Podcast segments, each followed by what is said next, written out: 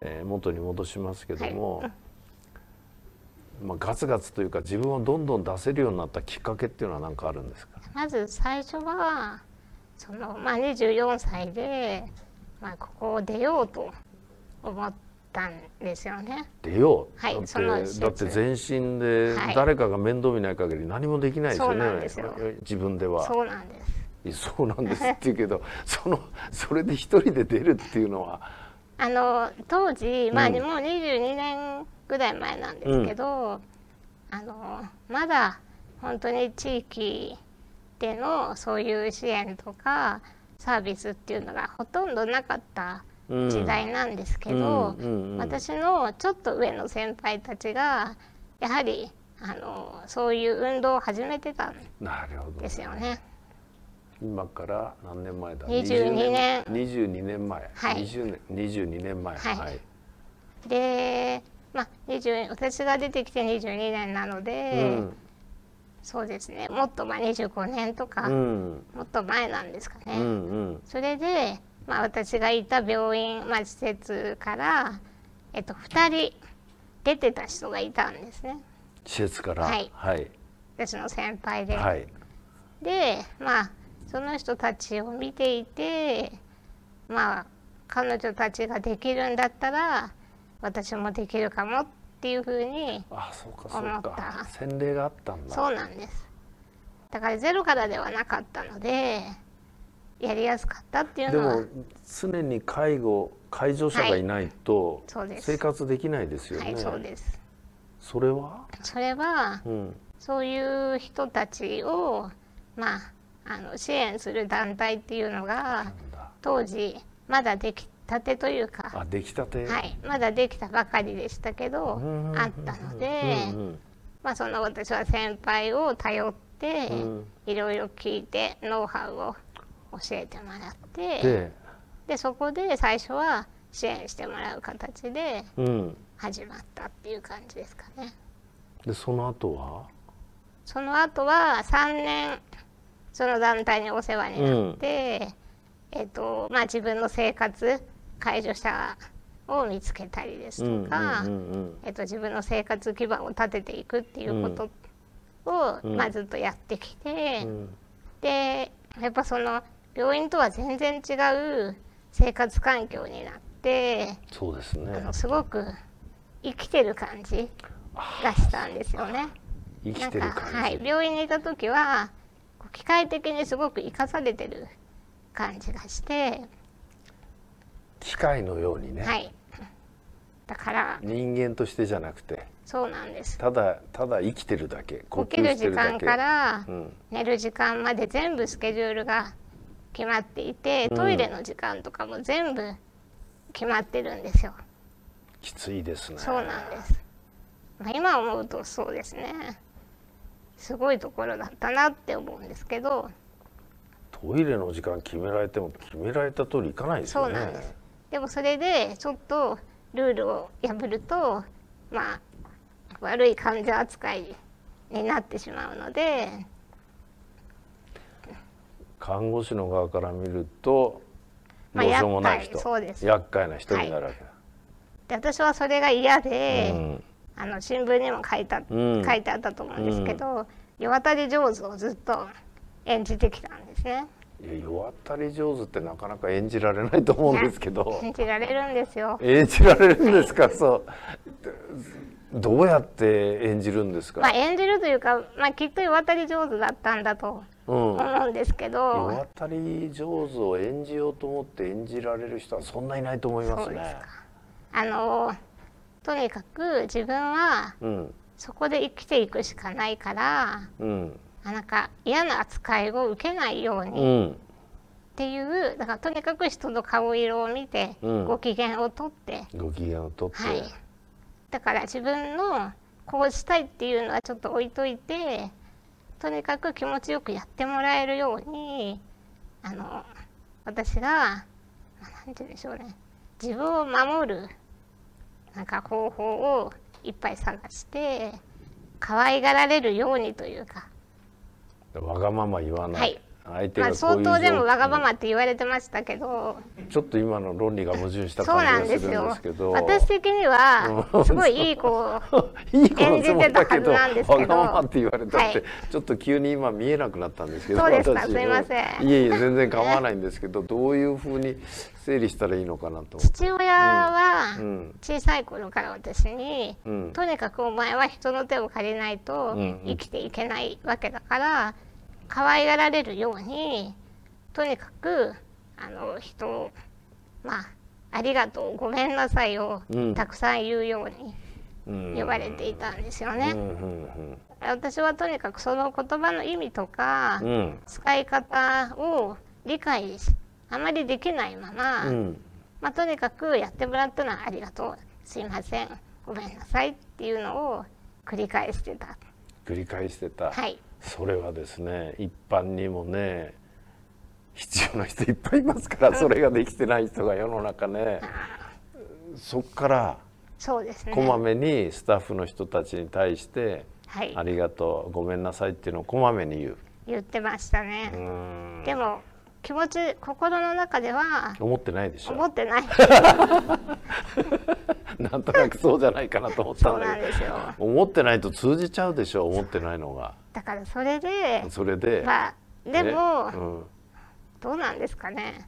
割といや言った方がいいんですよもちろん、はい思ってなくても言った方がいいですよ。言った方がいいですね、うんもちろんそうです。そう、一番いいのは思って言うのがいいです。うん、うですね。思って言わなくてもダメです。伝わんないから、うん。うん、そういう意味では思って言うのがいいんですけどもあなたの場合は思わないで言ってたわけですよねいろいろ。をあ後から考えると、うん。なんであんなに言ってたんだろうなっていうのはありましたね。だから、まあ、自立してきてその介助者、まあ、ヘルパーさんたちに24時間20あの時間支えてもらうわけなんですけどそすよね。そのはじ最初にあの出会ったヘルパーさんに、うん。あのなんでそんなにありがとうとかごめんなさいとか言うの？って。ヘルパーさんに言われた、はうーん。そこで初めて我に返ったというか。我に返ってあ、はい。そんなに言ってるんだと。そう。そんなそれ風はにそれは装ったんじゃなくて身についてたっていうそうですことですね。ね癖になってたってことです。かね、あの癖という表現よりね身についてたっていう表現の方がいいと思いますね、身についてたんですよ、すごい大事なことだと思いますね。そうん。そうですね、うん。それでなんか本当に思った時だけうん。言うんでいいんだよって教えてくれたんあですよね、そのヘルパーさんが。そうです。だからきっとその方からしたら私が気持ちがないのに言ってるような感じが伝わったんだと思ううんですよ、んそこでハッとして、うん。あこんなに謝らなくていいんだとか。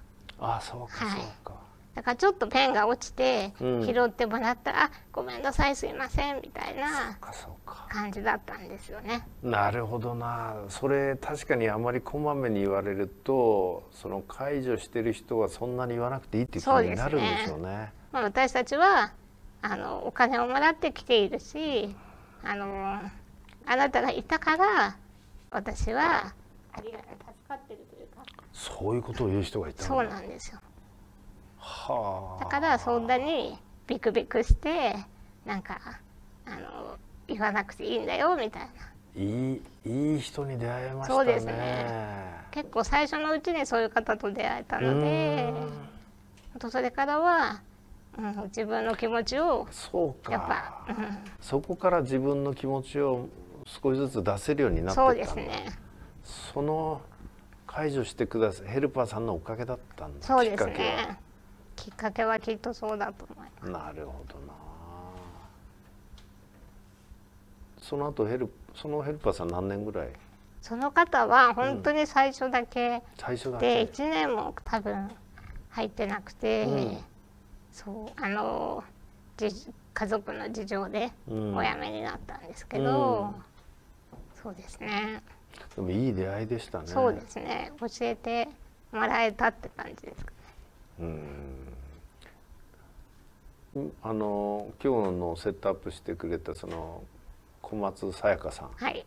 から伺ったんですけど料理が得意だって。そうです。全然よく意味が分からなかったんですけどね。どういうふうにしてどうなんだろうなっていう。そうですね、うん。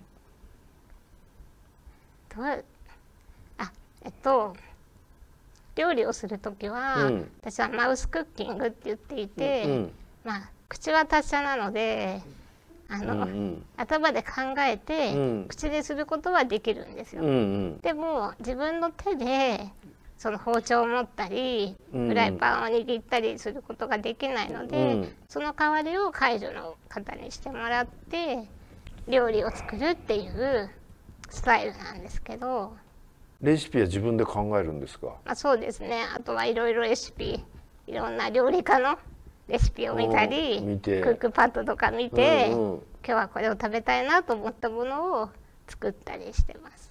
で口で指示するわけでしょそうです。ちょっともうちょっと厚くとか長くとか薄くとか言うんですか？そうです。あ言うんだ。はい。ちょっと火もうちょっと強くしてとか切り方もえだから結構うるさいんですよ。いや多分うるさいんじゃないかなと思ったり、はい結構うるさいと違う思う違う違うその切り方違うのよとか言違うってんじゃない？のよとは言いま言わないでせんけど。もっとこうしてよあとでも言うかな。やっぱり言ってる？いや、うん、あの教えてもらってると思ってる。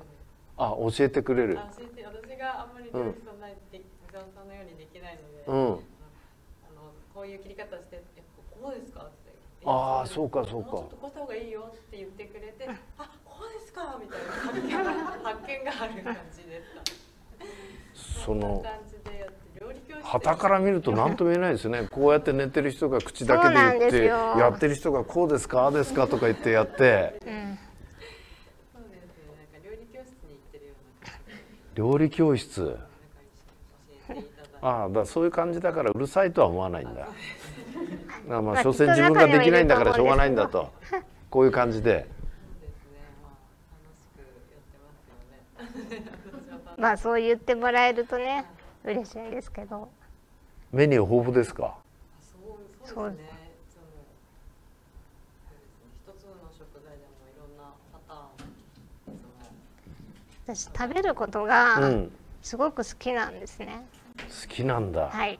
で施設にいた時は、うん本当で決まったメニューしか出てこないですしとにかく冷めてる。なるほどな。であの小さい頃からやっぱり施設にいるのでそのその料理がどういうふうに料理されて出てきてるのかっていうのはわからないんそうですね。ですよ。はい、魚も切り身しか出てこないのでその魚がどういうふうにこう売り出されてい全部るかとか。そのままの格好のは出てこそうなんんないだです。そうなんです。毎日でもメニューを見るのが楽しみで1ヶ月の献立表をいつもいつも見ながらあの今日は明日はこれかえー、これかとかなんかその楽しみにしたり明日は何も食べられないみたいな日があったりとか。別の角度から考えるとそのそういう施設の中で体がねまるで動かない中で、っていうことはそのメニューを見るのがもう一つの最大の喜びの一つだったんだ。それしかもうむしろそれしかない楽しみがないっていう。変化がないというか。でやっぱり好きなものが出てくるとすごい、うん、喜んで、うん、嫌いなもの、まあ、苦手なものが出てくるとどうやってお腹をいっぱいにするかみたいな。で結局食べさせてもらうわけでしょ？えっと、当時はね自分で食べられたたんですけど。僕はそのわからないんですけど人に食べさせてもらってすごくなんか思ったように食べられない、うんだからそのそうですよね。解除する人も食べさせ方のうまい人とそうじゃない人っているんじゃないいるかなといますね。やっぱいますよね、はい。やっぱ呼吸が合ってくると次に口に入ってくるものが言わなくてもわかるわかる。呼吸が合わないとそうですねいやそれ違うわよとかいやまだ食べてるわよとかそうです、ね。ちょっと休ませてよとか、はい、でもそうも言いにくいんでちょっと待ってとかそうですね。穏やかに言うんだけどもうちょっと感じてよとか言ったりはしないんでしょ？感じたり感じそれは言わないですけど。それは言わないですちょっとよねまうんもぐもぐみたいな。いやすごいね難しいと思うのタイミングがそうですよねだってお互いに食べさすゲームやったら本当にね口にうまく入らないですよ。あとこぼれちゃうし。そうあの自分で食べれる方がその体験をしてみるとすごい難しい難しい。で自分でやる時は自分で食べたいものを選べるじゃないですか、はい。わかんないですよねそうですよね。だから例えば私は白米がうん。最後に残るのは嫌なんですよ、うん。なのでちょうどよくおかずとご飯が終わりたいとかっていうのがあるんですよね。あそれどうでもいいですけど私ども同うでもいいでじです。私も同じ。ちか？ょうどねバランスよく両方があのちょうどなくなる感じ。そうなんですよ。あ共通点見つけましたよあ本当ですか今日初めてね。よかった。うん。そうだからそういうなんかバランスうん。で食べれるとかも難しいんですけどでもなんか一緒にいる時間が増えていくとなんか自然にそれが、呼まあ、でき吸が合ってるようになってくるんじゃないかなって思いますね。呼吸が合うっていうのはそれはもうどんな状況でもどんな職場でもうん、人間と人間がいる限りすごく大事でそうですよねやっ。ぱり呼吸が合わないとやっぱずれちゃうんですようね。ん、呼吸呼吸が合う人っていうのはどんな人ですかね？どんな人なんだろう。どんな人なんだろう。例えばですけど小松さやかさんって人いるじゃないですか。はい。あの人は呼吸合います、食べさせてもらったことあんまないので、うん、よくわかんわないと。かんないですけど、でもあのなんでしょうね。一緒にうん。いる時間はもう結構長いので、長いんだうん、なので、まあ、食事とかはあれですけど、うん。なんか私のことを理解してくれる人っていう安心感みたいなそういうなんだろうな。うん。安心感。安心感。安心感。あの人の顔はどっちかっていうと安心できる顔ですよね。安心できる顔ですかね。うん、なんとも言えないこうホッとするようなね、そうですね。いろいろドラマチックな人生生きてこられたような気配もありますけども、はい気配はあります気ね、配はありますよね、うんうん、